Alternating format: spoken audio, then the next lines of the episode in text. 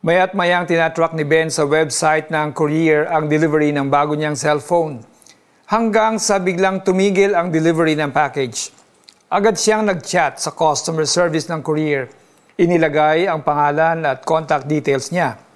Nalaman niyang mali ang address na nailagay ng cellphone company.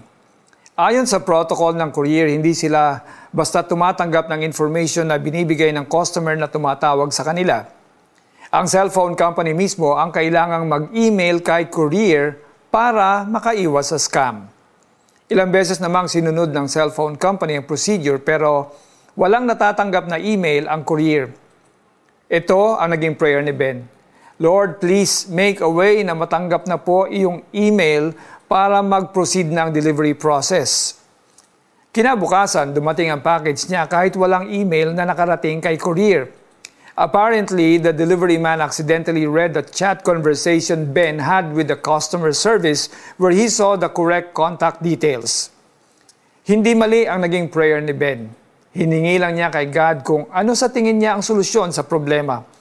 Gaya ni Ben, dinidirect natin si God sa mga prayer natin. Pero God's ways are higher than ours. Our minds and capabilities are limited. Madalas kapag naharap tayo sa problema, feeling natin dead end na. But our God is omniscient. Hindi ba napakasarap isipin na laging out of the box ang mga ideas ni God? We can always trust Him to do what's best. Let's pray. Lord, sorry for the times na pinangunahan kita.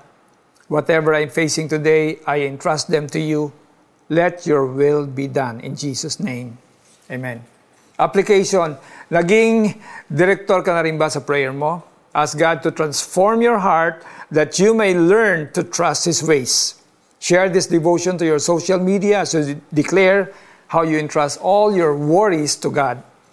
Ang sabi ni Yahweh, ang aking kaisipay, hindi ninyo kaisipan. Ang inyong kapamaraanan ay hindi ko kapamaraanan. Isaiah 55:8. Ako po si Alex Tinsay. God bless you more.